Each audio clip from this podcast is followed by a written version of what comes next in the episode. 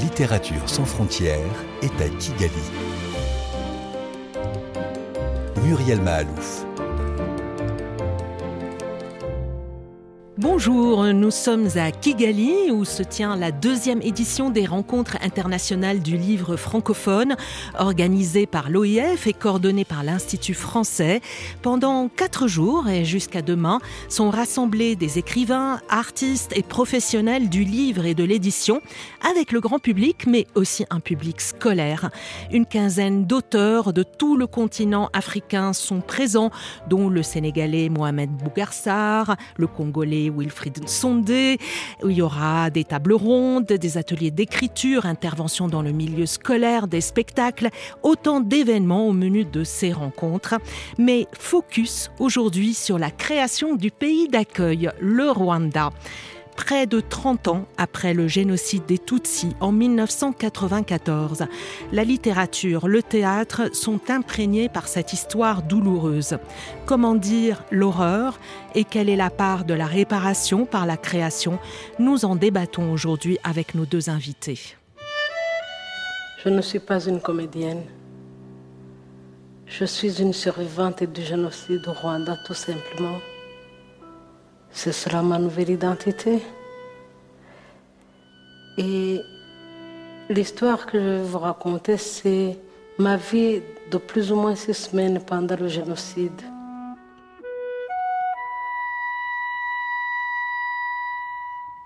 Yolande Mukagasana, bonjour. Bonjour. Dorsi Rugomba, bonjour. Bonjour. Nous venons d'écouter un extrait de la pièce Rwanda 94. Vous y avez participé tous les deux, vous avez écrit et c'est votre voix qu'on écoute, Yolande Mukagasana. Vous êtes infirmière au départ et vous vous êtes mise à écrire après le génocide où vous avez perdu votre mari et vos trois enfants. Comment vous êtes venue à l'écriture? En fait, je ne peux pas vous dire comment. Tout ce que je sais, c'est que, à mon avis, je n'avais personne qui pouvait m'écouter. Ça, c'est déjà euh, une remarque que j'ai faite moi-même, de trouver que les gens pensent que nous ne voulons pas parler alors que nous n'avons personne à qui dire. Est-ce qu'il y a quelqu'un qui est prêt à écouter les horreurs? C'était ça mon problème. Et c'est pour cela que j'ai parlé au papier avec un stylo. Et donc vous avez publié deux ouvrages, La mort ne veut pas de moi, aux éditions Robert Laffont, N'aie pas peur de savoir, et justement sur la question de l'écoute, hein, on y reviendra. Dorsi Rugamba, vous êtes comédien, metteur en scène, auteur, et vous avez fondé le Centre d'art Rwanda Arts Initiative dans votre maison familiale c'est ça? Oui. Après avoir, vous aussi, perdu votre famille, vos parents, une grande partie de votre fratrie dans le génocide, ce centre culturel, il s'est imposé comme une nécessité? Je ne suis pas venu euh, directement à ça. Euh, j'ai commencé par créer un collectif euh, en 2001 qui s'appelait Urginore, en collaboration avec le Conservatoire d'art dramatique de Liège avec l'objectif de former une génération d'acteurs en fait, de maîtriser, de comprendre, d'explorer les moyens d'expression euh, sur scène, qui est euh, mon terrain de prédilection, je veux dire. Et puis petit à petit, je me suis rendu compte en fait euh, qu'il fallait une dynamique pour que les comédiens formés puissent tout simplement trouver des opportunités. Et le projet a changé pour devenir Rwanda Arts Initiative, dont le but est réellement d'accompagner tous les jeunes, et quelles que soient les disciplines, qui souhaitent se professionnaliser, en faire un métier, en vivre. Et euh, maintenant, on accompagne des gens dans le théâtre, dans la musique, dans le cinéma, dans les arts visuels, dans la littérature. Euh. Je voulais effectivement que cette maison qui a été pleine de vie, où a vécu un poète, mon père était écrivain, qu'il puisse lui-même, euh, par-delà la mort, continuer son œuvre d'accompagner des jeunes ici et donc de voir des jeunes qui y sont, de voir cette maison remplie de vie de nouveau et quelque chose euh, qui est un pansement. Votre père, d'ailleurs, qui était une figure artistique euh, au Rwanda, puisqu'il dirigeait un ballet, votre mère euh, était aussi, faisait partie de ce ballet. Vous avez vous-même fait vos premiers pas de danse, on peut dire, à l'âge de 8 ans, hein, mmh. dans, dans, ce ballet. Et comme euh, Yolande, vous étiez d'abord destinée à un métier médical puisque vous avez fait des études de pharmacie, mais finalement vous avez opté pour l'art. Déjà, euh, moi j'avais commencé ma première compagnie en 92, avant le génocide. J'ai fait des études de pharmacie sans être passionné par ça. Hmm. Et donc j'attendais euh, le moment euh, vraiment de me lancer. Et, euh, et puis après, j'ai bifurqué complètement pour, pour refaire euh, mon chemin. Yolande Mukagazana, vous avez dit c'est grâce à mon écriture que j'ai pu pleurer les miens. Écrire, ça a été une manière de faire le deuil pour vous? Je pense que ce serait une erreur de dire que j'ai fait le deuil. On ne peut pas faire le deuil accompli après avoir vécu un génocide. Je ne crois pas. Toute ma vie est faite de ça désormais. Ce ne sont pas seulement les deux livres que j'ai écrits sur le sujet. J'écris toujours sur le génocide d'une façon ou d'une autre. Sur le témoignage, toujours. Donc, je ne crois pas euh, que j'ai fait le deuil. Parce que le deuil, pour moi, c'est un cheminement. Quand on a de la chance, on se dit que c'est fini. Mais comment voulez-vous faire le deuil quand chaque chose, chaque événement, chaque bruit vous rappelle les vôtres? C'est pas possible. Qu'est-ce que l'écriture alors vous apporte? M'a soigné quelque part. Euh, C'était comme une thérapie, mais je ne l'ai pas choisi comme une thérapie. Je ne pensais pas que ça va être une thérapie. Je pensais que je pouvais seulement pouvoir garder les miens en mémoire et dire au monde ma révolte, ma déception et mon chagrin d'une mère, bien sûr, d'une épouse. Je ne l'ai pas fait en me disant oui, Yolande, tu vas faire le deuil des tiens. Non, ce n'était pas ça. Au début, ce n'était pas ça. C'était une nécessité. Pour moi, c'était vital. Si je n'avais pas témoigné du génocide, je crois que je ne serais plus là. Donc l'écriture pour survivre quelque part. Je crois que c'est plutôt ça. Alors, l'histoire hein, du génocide est racontée hein, ici à Kigali au mémorial du génocide, inauguré en 2004, dix ans après le drame, avec pour mission d'expliquer le génocide pour que l'histoire ne se répète pas. Plus jamais. En Kinyarwanda, plus jamais ça. Plus jamais ça. Je vous propose une visite avec Dieudonné Nageri Ubuntu, manager du mémorial.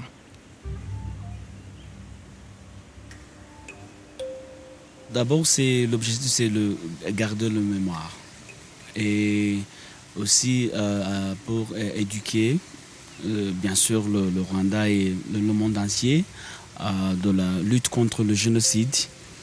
Aussi trouver le, la place de rendre hommage aux, victimes et euh, aussi de euh, avoir le- le- le- les, les fausses communes pour les victimes du génocide. La visite débute par un rappel historique. Les préparatifs du génocide en 1959, 62, 73, 90. Autant d'étapes préliminaires pour aboutir au génocide en 1994, où près d'un million de personnes sont tuées en 100 jours au Rwanda. Des victimes qui ont un visage dans le mémorial. Euh, la chambre ici, c'est la chambre des portraits, des photos des victimes du génocide. Quand on a des photos, c'est que le, génocide, c'est donc c'est la réalité. Ce sont les gens qui existaient, qui vivaient dans les familles. Et pour les rescapés, pour les Rwandais, ça c'est la chambre pour se souvenir et même euh, rendre hommage aux victimes du génocide.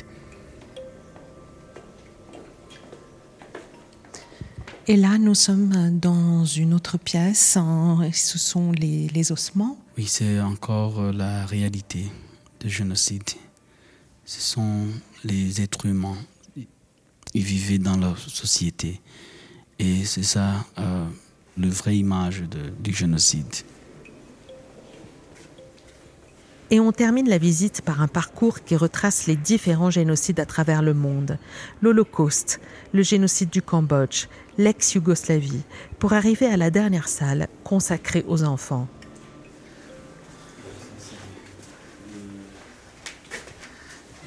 Dédiée aux enfants. Mhm. Euh, euh, les, portraits des enfants et les détails, comme vous voyez sur le, le nom, c'est Umutoni Liliane. Euh, plat préféré, gâteau. Poisson préféré, lait. Distraction, donc chanter et danser. Comportement, une petite fille soignée. Cause de mort tuée à coups de couteau dans les yeux et à la tête. Voilà donc les différents détails de chaque, de chaque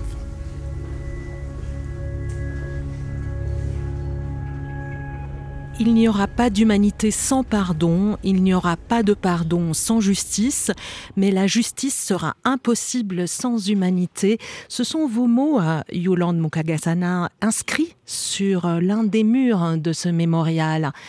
Le pardon, c'est la solution aujourd'hui.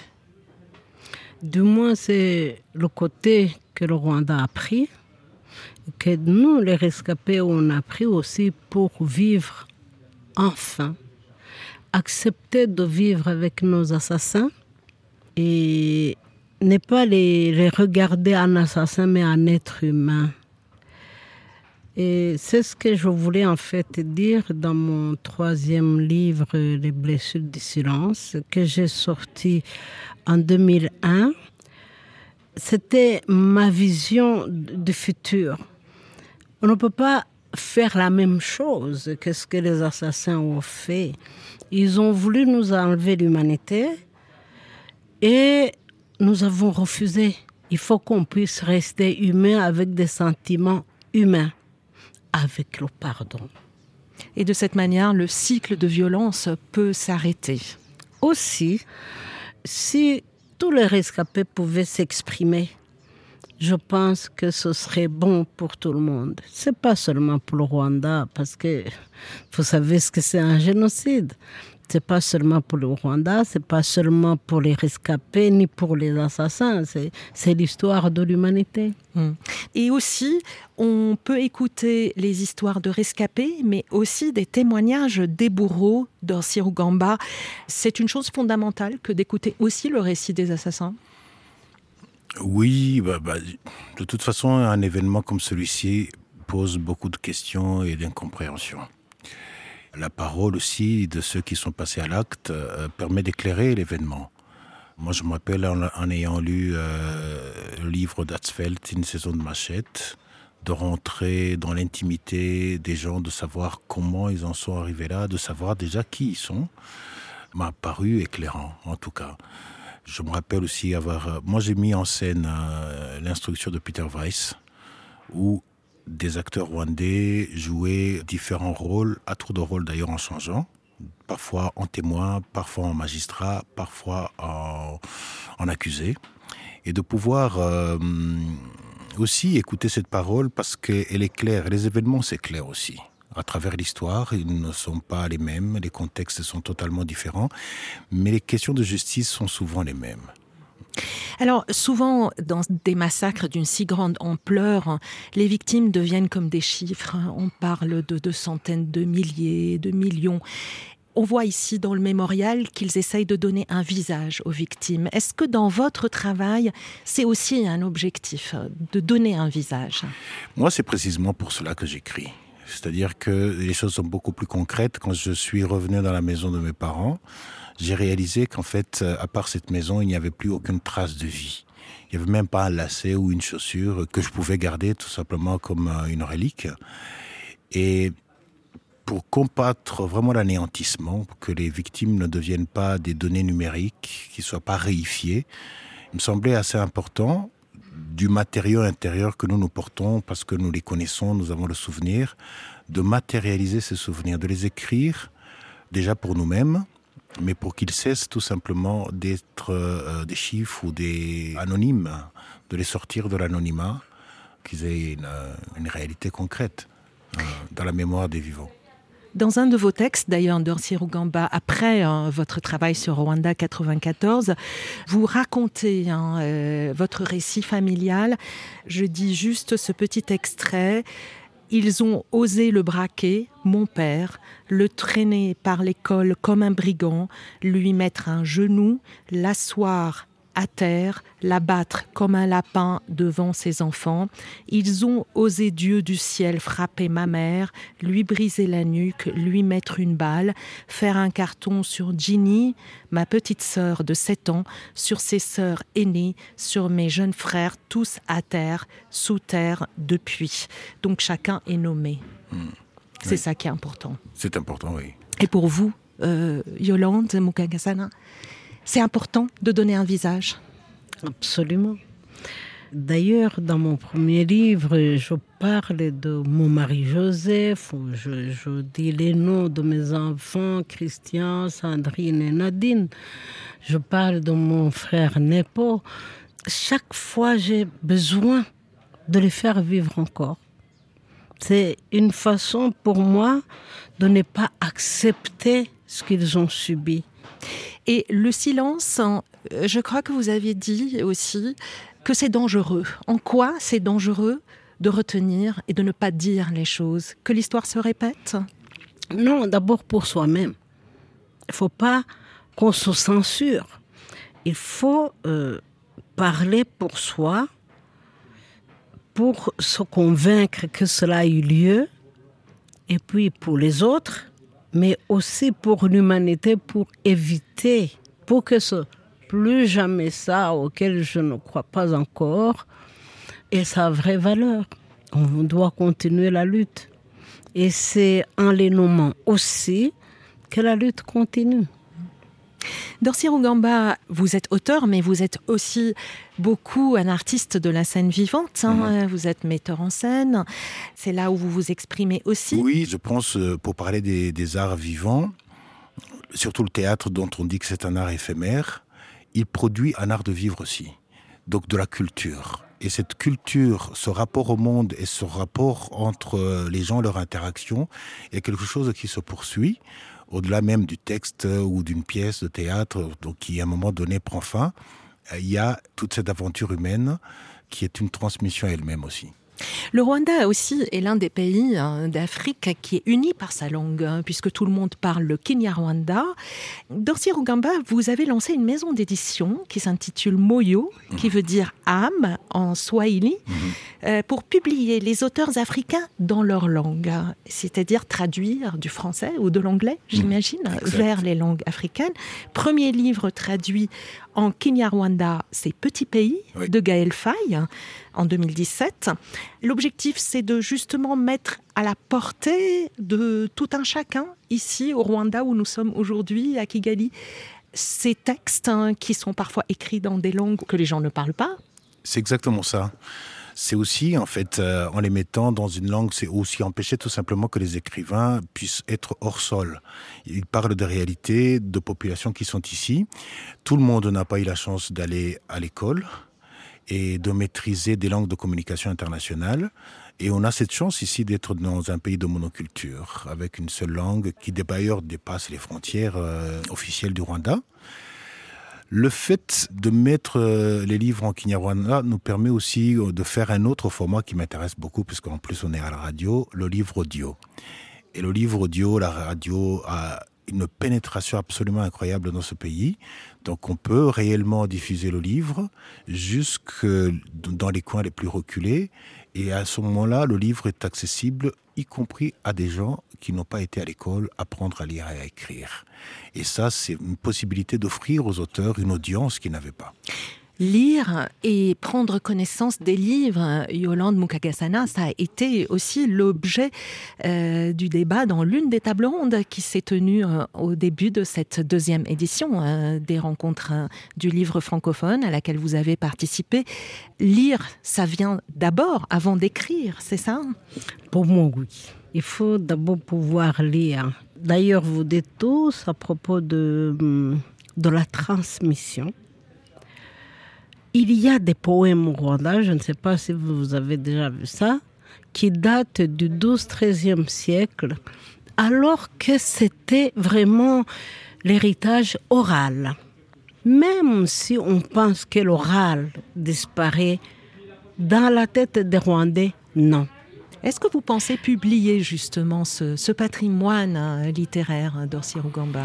Il y a une partie qui est publiée Qui parce qu'à partir oui. des années euh, 30-40, il y a le travail de plusieurs euh, linguistes d'ailleurs qui ont commencé dans la foulée du père Alexis Kagame à transcrire et, et ces choses, par exemple, euh, le texte le plus ancien, c'est d'ailleurs une femme qui est considérée comme la mère des lettres rwandaises, qui s'appelle Nila Rumaga. Donc on retrouve euh, des choses qui ont vraiment traversé les siècles et qui sont parvenues et qui maintenant sont confinées dans des écrits.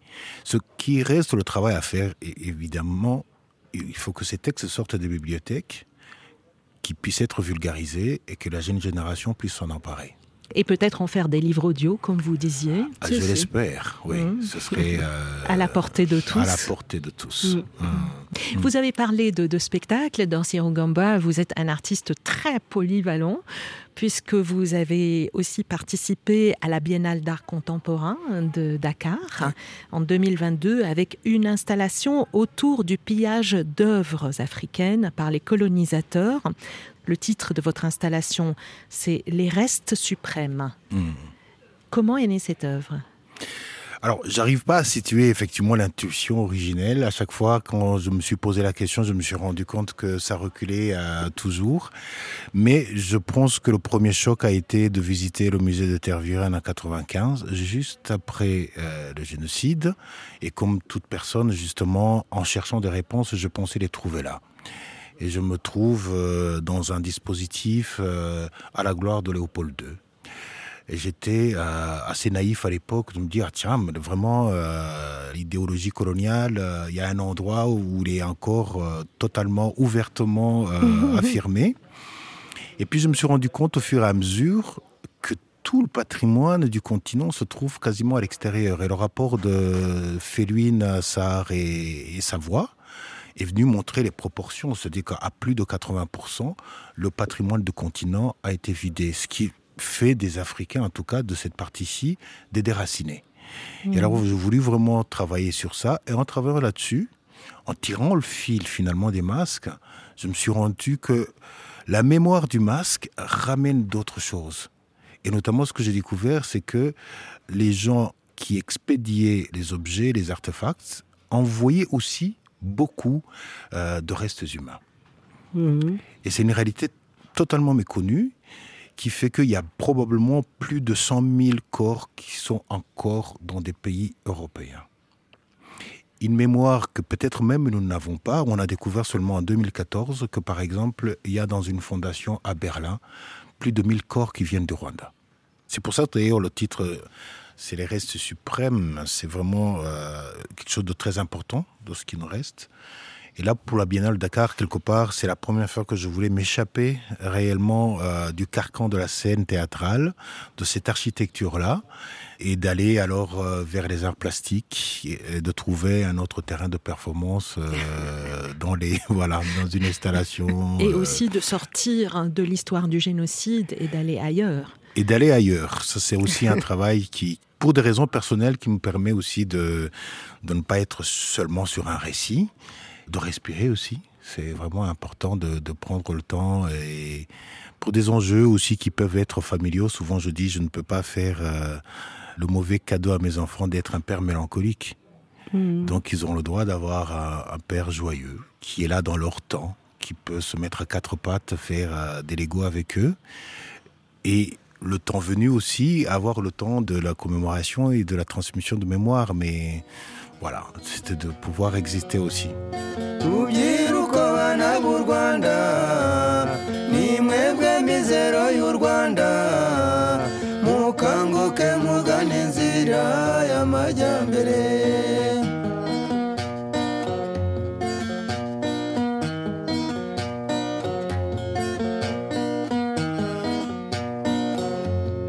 Rwanda rwacu twifitiye impuguke. Zazobereye mu by'ubuhinzi n'ubworozi. Nta cyorezo kizaza ngo gitsembe umusaruro wacu. Rubyiruko bana b'u rwanda ni mwebwe mizero y'u rwanda. Mukanguke mugana inzira y'amajyambere. Mukoresha ibyo mufite iwacu. Byo muhinzi ubworozi imyuga n'ubukorikori. Rubyiruko bana b'u rwanda ni mwebwe mizero y'u rwanda. Mukanguke mugane inzira y'amajyambere.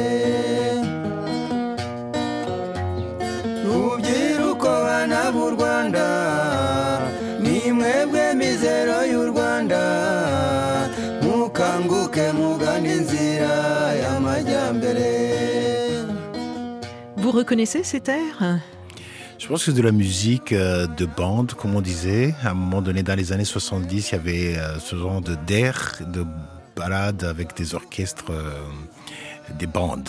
Euh, je pense que ça doit être une reprise d'une chanson de cette époque-là.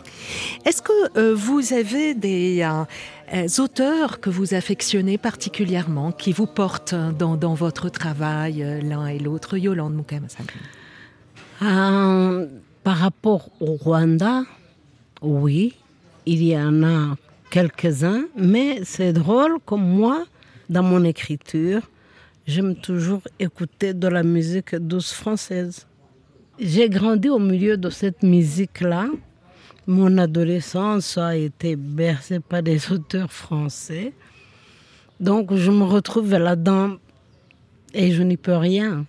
Et cela n'empêche que j'adore euh, les chanteurs rwandais, mais qui sont plus traditionnels. Et je préfère ça. Et vous, Dorcia Rugamba, vous avez des auteurs de prédilection? J'ai des auteurs de prédilection, je crois que je me suis fait une religion là-dessus. je, je les ai, euh, j'en ai fait l'inventaire. Par rapport à la langue rwandaise, évidemment, euh, il y a tout le travail de mon père, de Cyprien Rugamba, dont j'admire vraiment le travail, la langue. C'est peut-être le seul écrivain dont je connaisse l'entièreté de l'œuvre par cœur.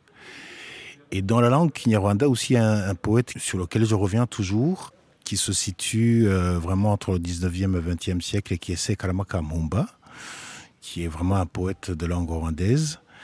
Sinon, j'aime beaucoup, évidemment, euh, Césaire, dont j'aime beaucoup la langue parce qu'elle transcende l'histoire. Rainer Müller, qui est un dramaturge allemand. Euh, Garcia Marquez, dont je me refuse de finir le livre Cent ans de solitude parce qu'après je vais déprimer. Ah, Il faut que ce soit un, film, un, un livre qui ne s'arrête Un jamais. film qui ne s'arrêtera jamais. Et puis Shakespeare, je dois quand même souligner que j'ai été vraiment, pas parce qu'il a eu le Goncourt, mais le livre de Bougarsar, le dernier, je trouve que c'est le livre d'une génération, c'est un tournant. Quand je l'ai lu, vraiment, j'ai trouvé que c'était euh, incroyable. La plus secrète mémoire des la hommes. plus secrète mémoire des hommes. Donc je pense aussi que c'est un livre dans lequel je reviendrai plusieurs fois. Euh, Il y a des livres qu'on lit plusieurs fois. Mohamed Mbougarsar, qui sera dans notre émission demain, samedi, avec Wilfried Nsonde, auteur congolais aussi multiprimé. Je vous remercie, Yolande Mukagasana et Dorcy Rugamba. Sur cette note poétique euh, se termine notre émission sur euh, la littérature et la création rwandaise à Kigali, je rappelle, où nous sommes aujourd'hui et où se tiennent les rencontres internationales du livre francophone. Et donc, je vous donne rendez-vous demain. Merci. Merci. Hein.